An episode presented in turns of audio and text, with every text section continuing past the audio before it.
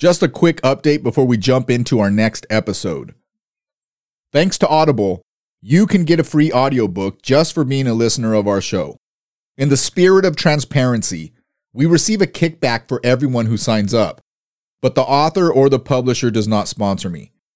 I only recommend books that I have personally read or listened to. At the end of this episode, I'll drop my suggestion, but don't feel obligated to select my recommendation. This offer opens the door to any of the tens of thousands of audiobooks offered by Audible. And regardless of your decision to continue your membership, this book is yours to keep forever. Visit audibletrial.com slash marine history for a free audiobook and a free 30-day trial. Now on to the show. Welcome to episode 115 of History of the Marine Corps. Guadalcanal and Tulagi, Part 2. The main assault on Tulagi forced the Marines to overcome natural obstacles. The coral beds and steep wooded slopes introduced the Marines to the rugged battlefield they're about to face. We get into the weeds a bit, and troop movements can be a bit tricky to follow. I'll add maps on our social media pages and on the episode page of our website to make things a little easier to picture. This episode goes into the planning that went into the operation, beginning with the early morning approach of the transport group Yoke, the bombardment of enemy positions by support aircraft and naval gunfire, and as the Marines land, we cover the moves of the 1st Marine Raider Battalion and the 2nd Battalion 5th Marines, highlighting their advancement across the island's ridge and their engagements with enemy forces. Thanks for joining. Now let's talk about the history of the Marine Corps.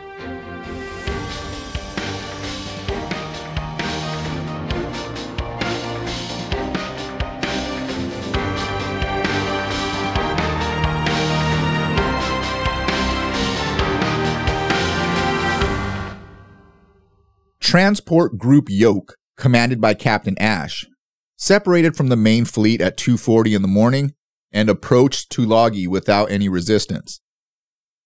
Besides formation issues, where the transports could not keep closed up, the advancement was relatively error-free, and all ships were in position by 6:30, 90 minutes before H hour. While the transport vessels were en route, support aircraft began strafing and bombing at 6:14 targeting enemy seaplanes that were, quote, caught like sitting ducks.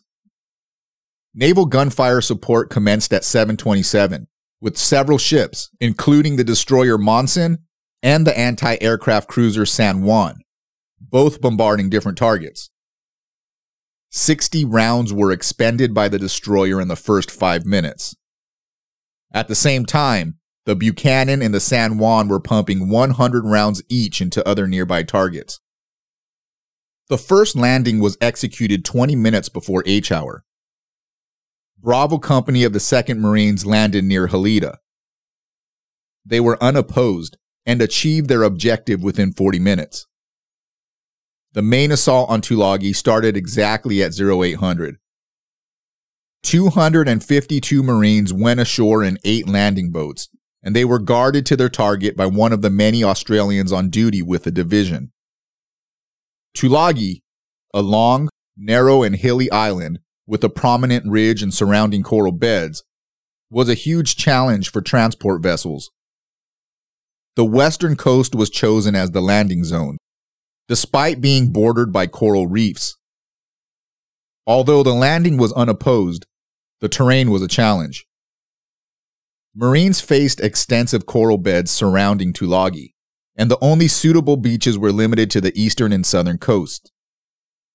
Both of these spots were overshadowed by high terrain, which complicated any assault.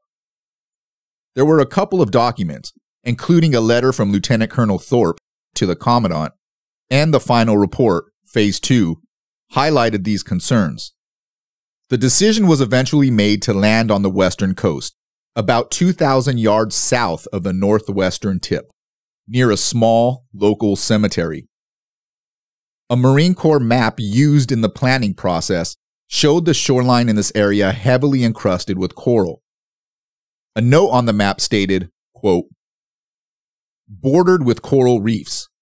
Due to uncertain tides, landing not practical except for amphibian tanks or rubber boats. Unquote.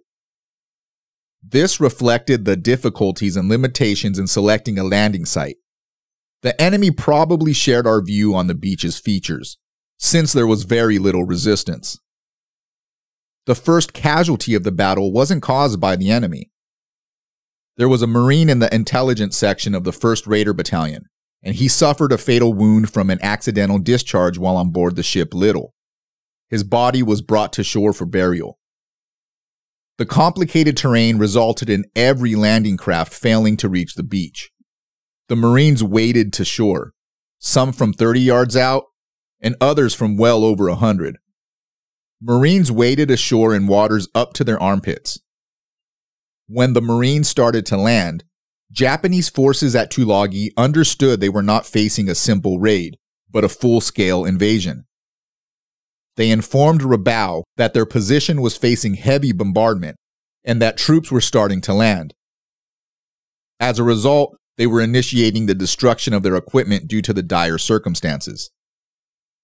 At H hour, they broadcasted that artillery was striking close to the radio station, and 10 minutes later, they sent out their last grim message quote, Enemy troop strength is overwhelming. We will defend to the last man. Unquote.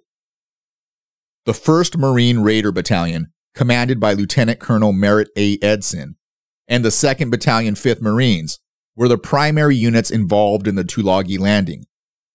The boats that were carrying Alpha and Charlie Company encountered difficulties with the coral reefs. The territory just beyond the landing zone formed the Marines' tactical approach.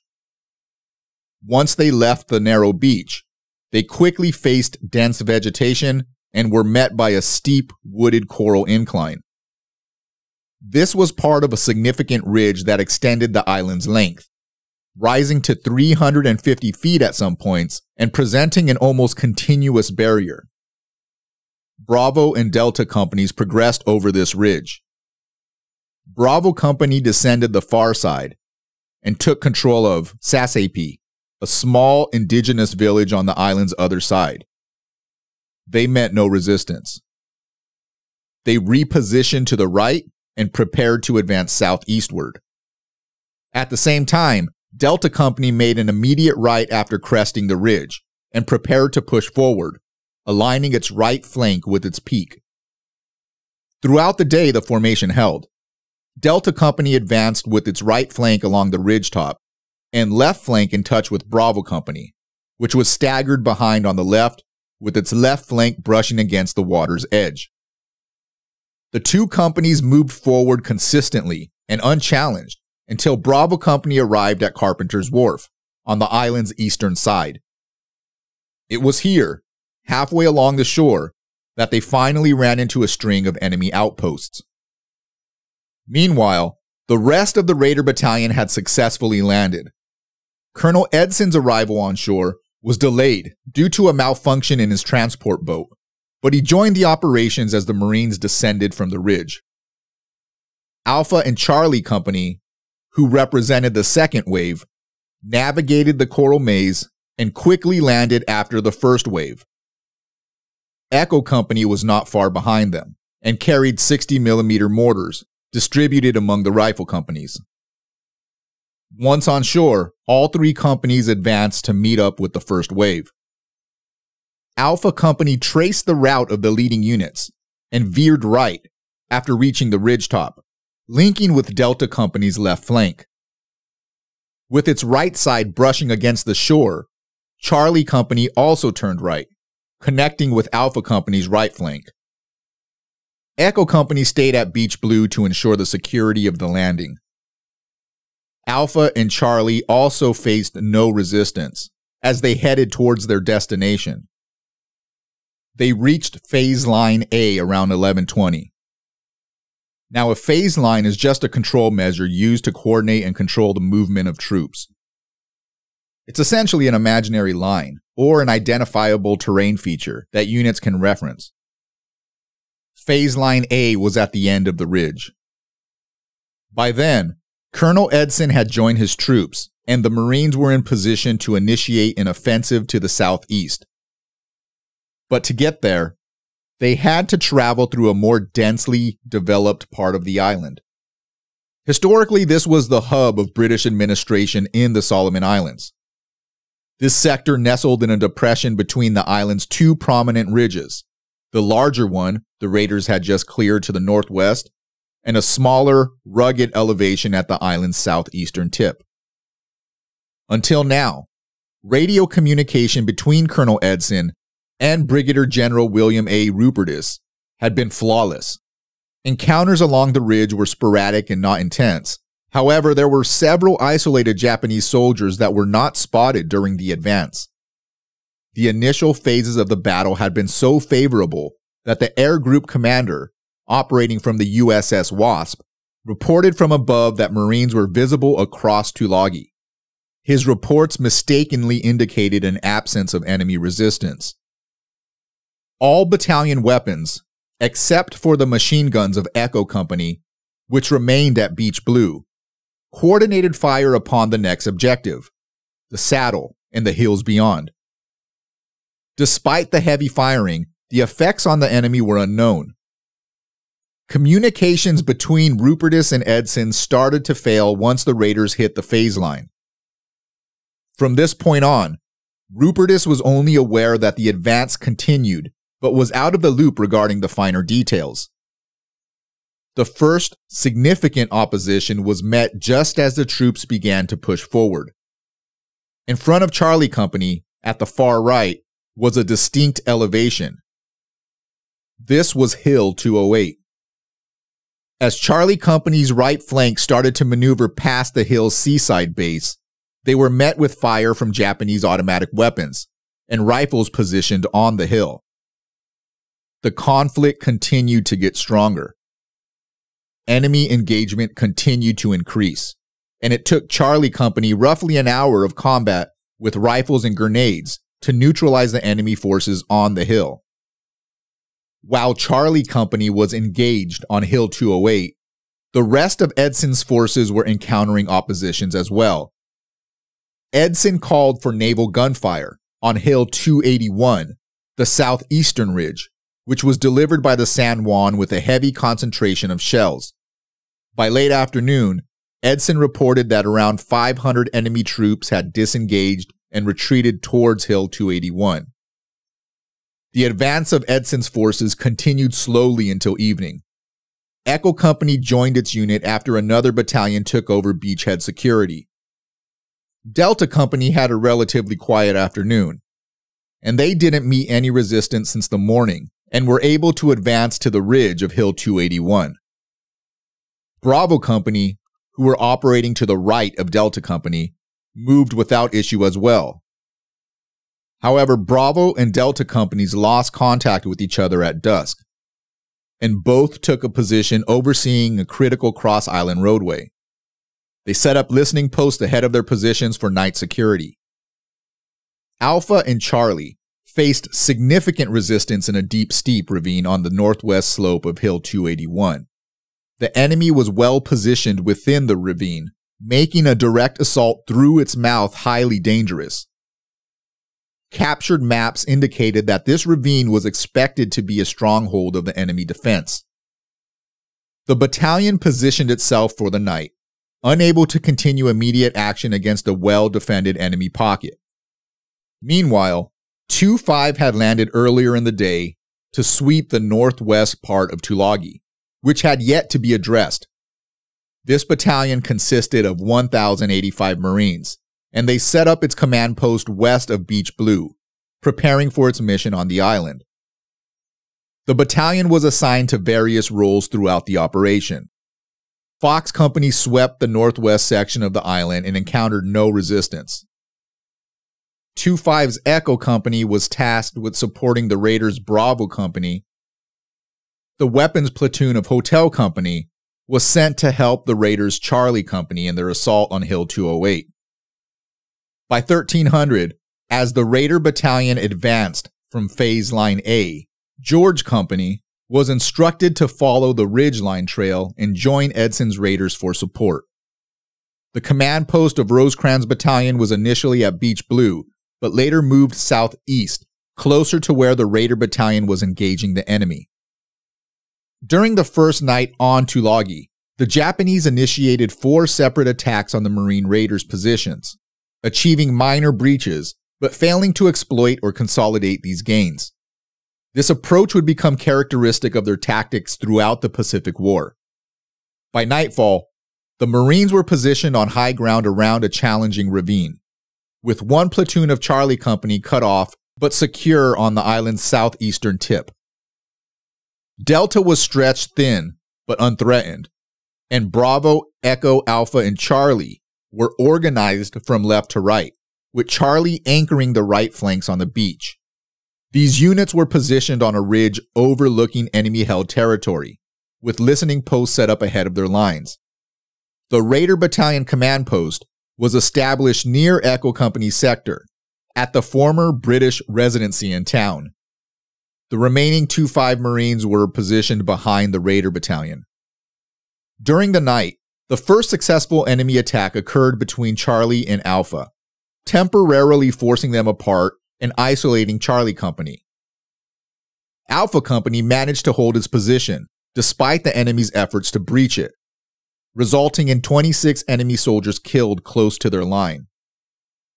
Subsequent enemy attacks involved quiet infiltration attempts, with individuals and small groups from the ravine making several failed efforts to penetrate the Marines' command post at the residency and attempting to bypass the Marines' flanks. By the morning of August 8th, Echo and Fox from 2 5 joined to help sweep the southwestern part of the island. They began their movement from the northeast of Hill 281 and then moved towards the enemy stronghold in the ravine. The terrain feature, where the enemy was dug in, was effectively surrounded, allowing the Marines to unleash a barrage of mortar fire. The final assault began at 1500, with the Raiders and 2-5 Golf Company clearing the ravine of the enemy. Although some isolated Japanese soldiers continued to be a nuisance over the following days, organized resistance ended with this assault. By the evening of August 8th, Tulagi had been secured by American forces. The assault plan for the landings on the closely situated islets of Gavutu and Tanambogo involved using the military principle that higher ground offers a tactical advantage. The hill on Tanambogo was 121 feet tall. On Gavutu, it was 148 feet, hence the name of the hill, 148. The slightly higher hill on Gavutu would be the initial focus to gain the upper hand. The strategy was to land on Gavutu's northeast coast, with the approach from the east. The Marines were mindful of potential flanking fire from the enemy forces on Tanambogo, due to its location a thousand yards away, and its elevation. The operation was designated to two companies from the Parachute Battalion, with a third held in reserve. The order of landing was for Alpha Company to attack the north face and Bravo Company the southeast face of Hill 148, while Charlie Company would land last. Charlie's company objective was to set up north of the beach to mitigate flanking fire from Tanambogo and aid the assault on Gavutu. Once Gavutu was taken, Charlie Company would embark ships, cross over the waterway, and capture Tanambogo. Naval gunfire and close in aerial support from SBD dive bombers from the carrier Wasp were planned to neutralize enemy positions on the hills during the assault on Gavutu and Tanambogo. However, the effectiveness of artillery was limited to its range and ability to hit visible targets. Enemy forces concealed from enemy fire would be shielded from these attacks. The dive bombers were expected to target these harder to reach positions, but despite these plans, a significant obstacle became clear the Coral Cave, which would prove to be a persistent challenge for the next two years of the war. The parachute battalion was considerably smaller than a rifle regiment, with only a total of 351 men equipped with various firearms and light weapons. These Marines lost the element of surprise, since the assault was already going on and the enemy was alerted and ready. The battalion hit the beach in three groups, with each company arriving in its own wave. Support from the ship San Juan was intense. 280 rounds of heavy artillery was launched in just four minutes. This attack rocked the enemy base hard, but the thorough bombardment was a double edged sword. It turned the seaplane ramp, which was the intended landing spot, into a heap of debris, making it unusable. This forced Marines to land further north than planned, putting them in the line of enemy fire. General Vandegrift estimated a 10% loss in this rough landing. Alpha Company landed on Gavutu without initial casualties and advanced inland with little resistance. But Bravo Company, arriving four minutes later, and Charlie, following seven minutes after Bravo, came under immediate enemy fire during their approach and landing. Bravo Company moved left towards the island's southern end, as an attempt to gain some cover from most of the enemy fire coming from Hill 148 and Tanambogo. Enemy fire heavily suppressed the remaining companies, which stalled their movement. Within 20 minutes of the landing, Major Robert H. Williams was wounded and command was transferred to Major Charles A. Miller. Movement for these companies was stopped until Bravo Company could provide supporting fire with small arms and mortars. By 1430, the battalion had secured most of Gavutu, including assaults on the east and southeast sides of Hill 148, with naval gunfire support reducing enemy resistance. However, enemy resistance was still brutal. This was a big problem for the Marines, and it caused massive casualties and stopped their movement. Major Miller realized that he had to take Tanambogo. Airstrikes and naval gunfire targeted Tanambogo, and General Rupertus committed all available forces to this mission. The 1st Raider Battalion and elements of the 2nd Battalion 5th Marines were engaging enemies on Tulagi, and other Marine units were conducting their missions nearby. 25's Bravo Company was redirected from a no contact position to support Miller on Gavutu. They loaded onto six overcrowded landing crafts and were ordered by Major Miller to seize Tanambogo. They were expecting to face only a few snipers, the landing started under the guidance of Lieutenant Spencer of the Royal Australian Air Force. They aimed for a small pier on the northeastern tip of Tanambogo. One of the boats got stuck in the coral and couldn't participate in the landing.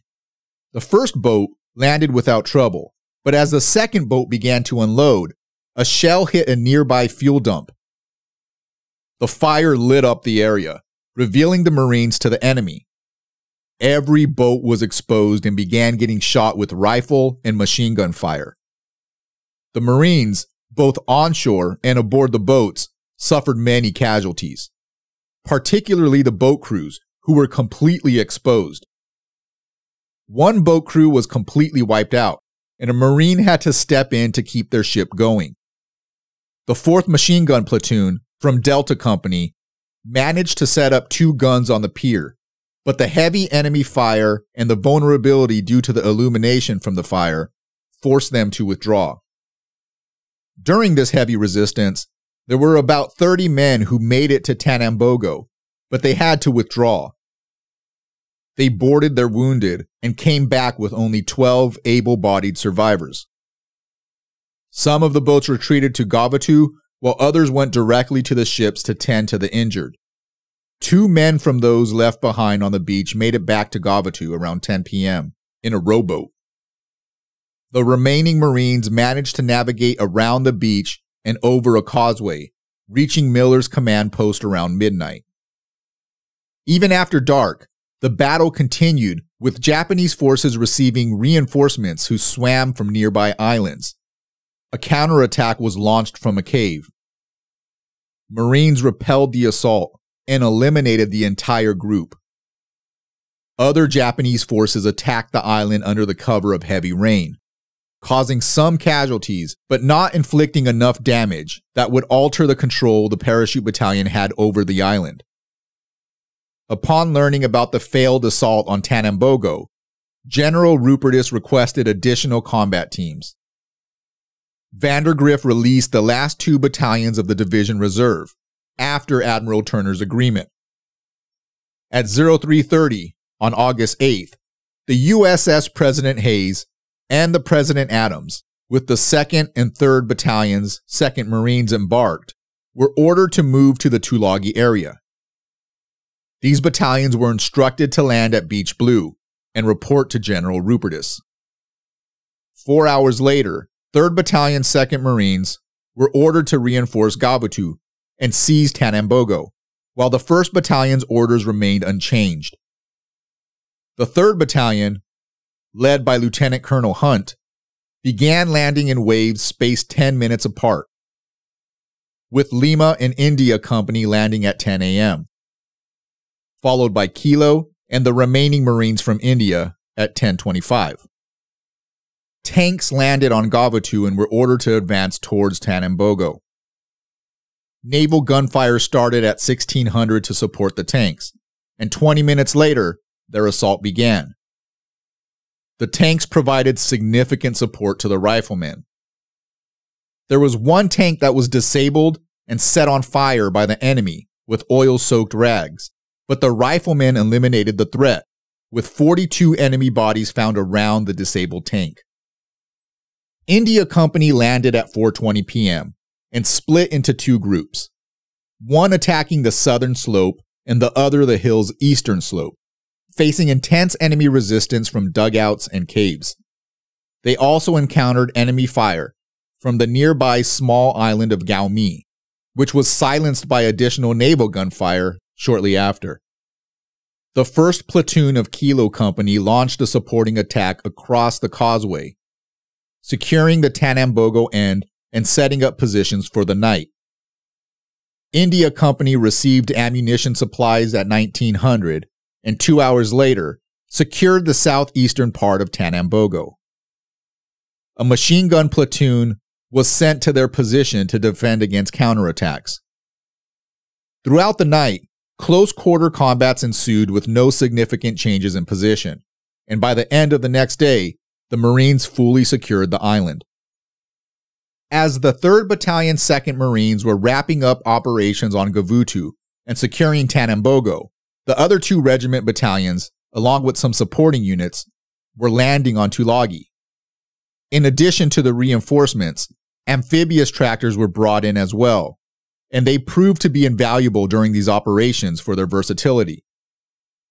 Throughout the afternoon and into the night of August 8th, five amphibious tractors from 3rd Platoon Alpha Company of the 2nd Amphibian Tractor Battalion reinforced the 2nd Marines. They shuttled between Gavutu and the transport ship President Adams and transported water, supplies, ammunition, and personnel to shore and evacuated the wounded on the return trips. One tractor notably provided cover and evacuated wounded Marines from a dangerous situation under enemy fire. By the evening of August 9th, the tractors had completed their missions and returned to the President Adams. With Tanambogo secured, organized resistance on the island group ceased, shifting focus to mop up operations and establishing defenses.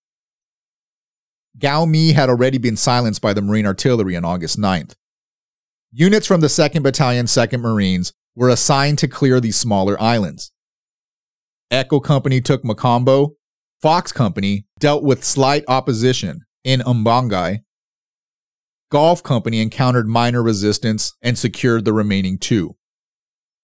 All these islands were occupied on the morning of August 9th. The entire island group, including Tulagi and its satellites, was secured in three days. Most of the enemy was eliminated with a few escaping to Florida Island, where they were captured or killed. American losses were considered moderate compared to the size and outcome of the operation. The precise enemy casualties are unknown, but an estimated 1,500 were on the island, with 23 taken prisoner and 70 believed to have fled to Florida. After the conflict, Tulagi and the satellites were fortified against potential counterattacks. The parachute battalion, having suffered significant casualties, were relocated to Tulagi. Marines from 2 5 and two battalions of the 2nd Marines took over the defense of different sectors, while the 3rd Battalion 2nd Marines held Gavutu, Tanambogo, and Makambo. The logistical situation on Tulagi were the same as the challenges faced on Guadalcanal, but had unique complexities due to the terrain. The beachhead on Tulagi was constrained, and there weren't any functional roads. It wasn't until the afternoon of the second day that supplies could be moved in. Gavutu had effectively no beachhead at all. This limited landings to only ammunition and water until the islands were fully secured. The overall supply issues are highlighted by the comments of officers who were fighting these battles. Quote, Echo Company 2-5 landed with three days' rations and received nothing but captured rice and one one gallon can of tomatoes from August 7th until August 21st, when we were transferred to Guadalcanal by APD. One meal per day from August 11th on. The Parachute Battalion landed on Gavutu with weapons, ammunition, medical supplies, and two or three days' supply rations.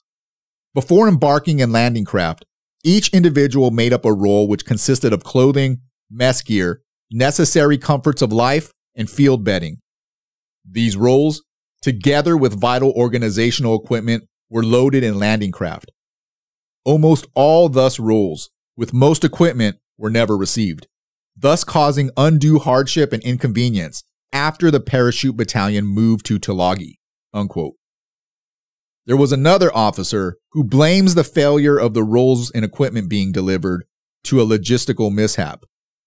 Quote, an air raid warning occurred as the boats loaded with the packs were almost to the beach, and without allowing them to proceed and unload, they were recalled to the ship, and coxswains ordered to throw the gear over the side to lighten them sufficiently for cranes to swing them aboard. Unquote.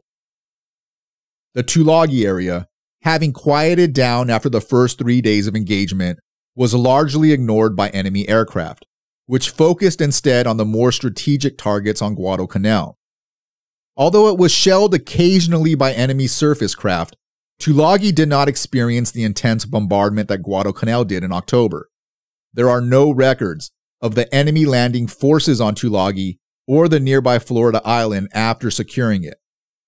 The island subsequently functioned as a base for mounting key patrol actions during the campaign, including missions to Savo Island, Malaita, and Guadalcanal itself. Large quantities of Japanese materials and documents were found there, some of which, including food, engineering, and radio equipment, were immediately used by the American forces.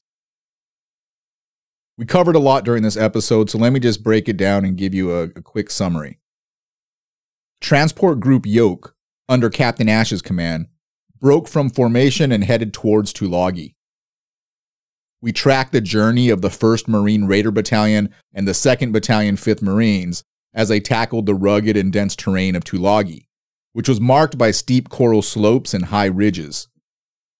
As the Marines moved further inland, the intense combat faced by Charlie Company on Hill 208 marked the beginning of significant resistance.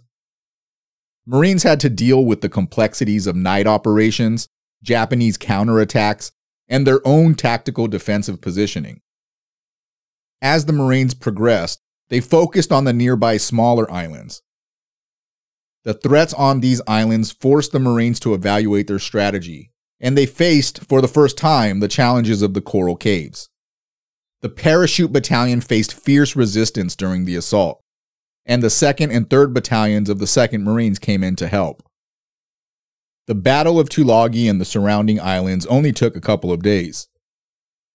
Once secured, the Marines mopped up operations on the smaller islands and established fortifications on Tulagi and its satellite islands.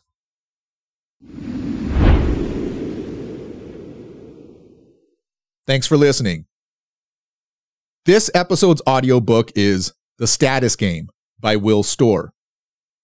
This book is about the fundamental human pursuit of status in society. Storr suggests that our social lives are essentially a game aimed at gaining and maintaining status. The drive for this status is not only natural, but also deeply ingrained in our psyche, influencing our happiness, health, and even depression when we lack it. Now, what I personally enjoyed about this book was how it was able to make sense of our current culture. The book dives into why faith often takes precedence over trust and why ideology can overpower scientific reasoning. He also examines how beliefs can transform into status symbols and the dangerous link between the pursuit of status and the loss of morality, even leading to extremes such as genocide. Central to the author's thesis is the idea that status is about power and influence, and the book is filled with a variety of stories that illustrate Storr's points. It's a fascinating book that provides some insights on what's going on today. If you like what you're hearing, check out historyofthemarinecorps.com. Here you can subscribe to our newsletter, find out more information about each show, and look at references used for each episode. We're also on Facebook and Twitter at Marine History and on Instagram at History of the Marines. If you're enjoying the podcast, tell a friend. We count on listeners like you to share, and any help would be greatly appreciated. If you don't like what you hear, please contact us through historyofthemarinecorps.com and tell us why. I'm always looking for ways to improve. Thanks for listening and Semper Fi.